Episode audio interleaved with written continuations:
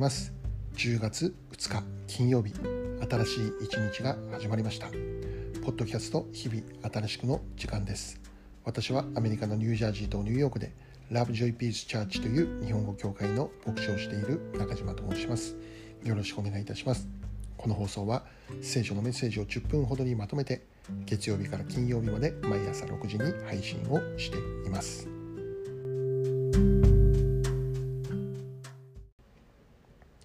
早速今日のメッセージですがまず今日の聖書の一節を紹介したいと思います。イザヤ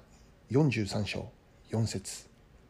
私の目にはあなたは高価で尊い。私はあなたを愛している。今日はこの一節からありのままで良い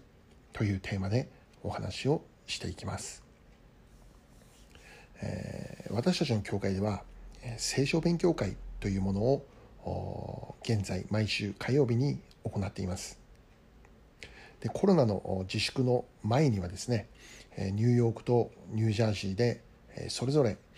週に一度ずつ行っていたのですけども現在は週に一度 Zoom を使用しての勉強会ということで行っているんですね。前回行われた勉強会の中でテーマの一つとして語られたのは伝道するということに関してでした。いつも勉強会の終わりには今日の学びを通して教え教えられたこととか考えさせられたこととか、まあ、疑問点などについて自由に話し合うそういう時間を持っているんですけども前回の学びの中で伝道するということに関してある方がこうお話をしてくれました。現段階では伝道ということに関して私はぐつぐつと煮込んでいるという状態かな、まあ、そういうふうに、えー、話してくれたんですね。でそこにはおそらくこのような意味が込められて込められているのではないかと思うんです。もっと深く聖書の内容を知るようになってからとかまだ聖書を知らない方々に聖書に対して質問された時にある程度しっかりと答えていくことができるようになってからとか。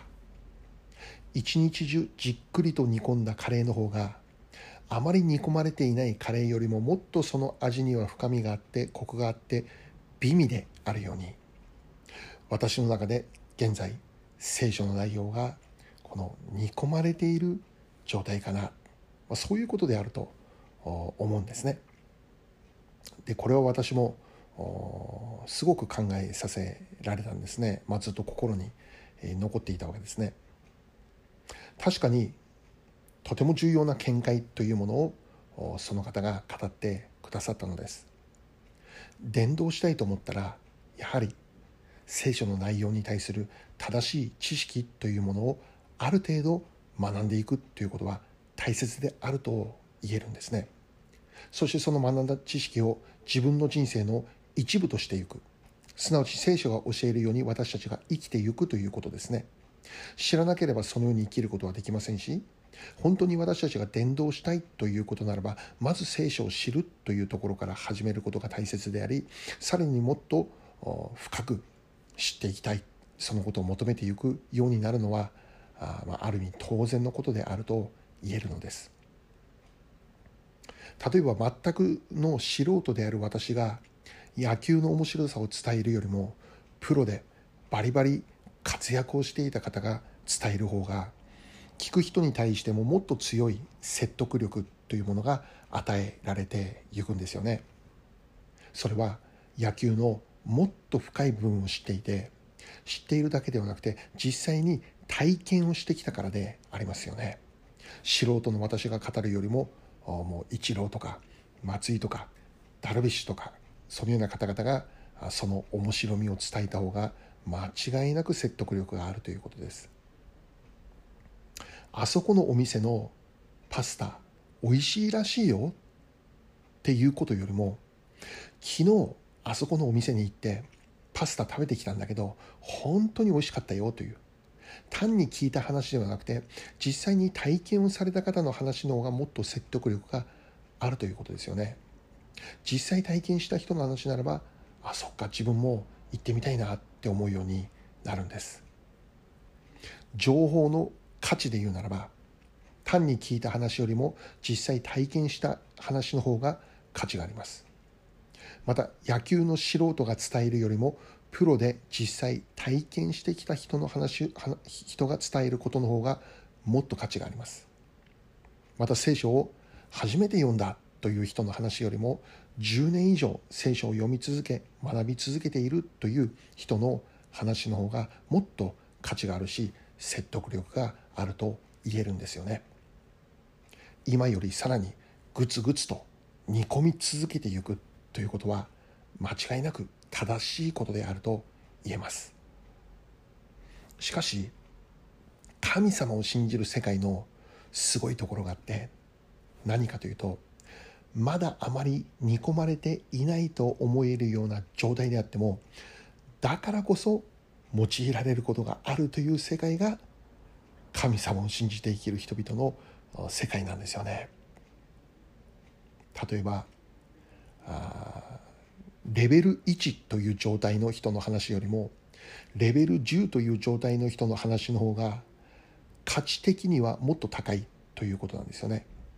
これがこの世における一般的な考えであると思うのです。専門家になっていくということはとても大きな意味があるわけですね。しかし神様を信じる世界においてはいまだにレベル1という状態にしかないと思える人であってもレベル1だからこそ語れることがあってレベル1だからこそできることがあってレベル1という状態にいる人だからこそレベル10にいる人が忘れてしまった心と心とか忘れてしまった考え方とか忘れてし忘れてしまった言葉とかを持っているということなんですよね。すなわち何が言いたいかというとありのままのあなたが尊くて美しいんだということなんです。ぐつぐつ煮込まれていなかったとしてもそれはそれで素晴らしいのです。そのようなあなたを必要としている人がいるんだということです。一方でぐつぐつと煮込まれている人を必要としている人もいるわけなんですよね。どちらも大切でどちらも重要でどちらも尊く美しい存在である。神の目にはどちらがもっと価値があってどちらがもっと劣っていてということにはならないということです。神の目から見るときに全ての人は美しいのです。全ての人は尊いのです。私の目にはあなたは高価で尊いと言われているその通りです。私に関して言うならばあまあ私は現在このように聖書からのお話を毎朝させてもらっていて、えー、またもちろん教会においても毎週礼拝のメッセージを準備して、まあ、語らせていただくという、まあ、そういう立場にいるわけですね。しかし私の中では常にこういう人間的な思いというかまあ劣等感があるわけですよね。今はネットの時代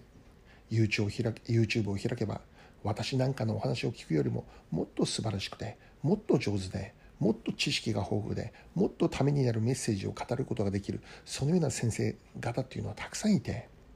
そのような方々と比べる必要は全くないんですけどしかしもし比べるということならば私なんかは本当に底辺にいるような人間だと先ほどのこのレベルの話でえ言うならば私はまだまだレベル1でありレベル5とかレベル8とかもう本当に素晴らしいこのレベル10だと思えるような先生方もいるわけですよね。それならやめればいいのにって普通は考えるんですけどそうではないということを私は知っているのでだから私はやめることできないのですすなわちレベル1と思えるようなそんな私の話であってもそれを聞きたいと思っている人がいてそれを必要だと考えている人がいてそれを聞いて恵まれる人がいて私の現在置かれている状況に合った言葉を語る時にレベル1しかないようなそのようなそれに合ったそれその程度の言葉しか語ることができなかったとしてもそこそのそれだからこそ共感をしてくれるという人がいてでこれが神様を信じる世界の素晴らしさであるということですね。レベル10だけがいれば良いのではなくてレベル5も3も1もどれも神様の目から見れば尊くて大切で必要な存在である。最後に何を言いたいかというとあなたはあなたのままで美しい尊い大切な存在です。ということです。レベル10を目指しても良いのです。しかしレベル10だけが全てではないということです。今のあなたをこの世界は必要としている。このことをぜひ知っていただきたいのです。最後に一言お祈りします。愛する天の父なる神様こんな私でありますけども尊く美しく大切な存在であると語ってくださっていることを感謝いたします。ありのままの私を通して今日も神様の素晴らしさが表されるように祝福してください。イエス・キリストの尊きお名前を通してお祈りいたします。アーメン。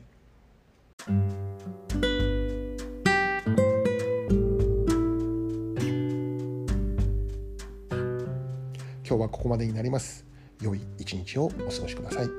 ではまた来週月曜日です。thank you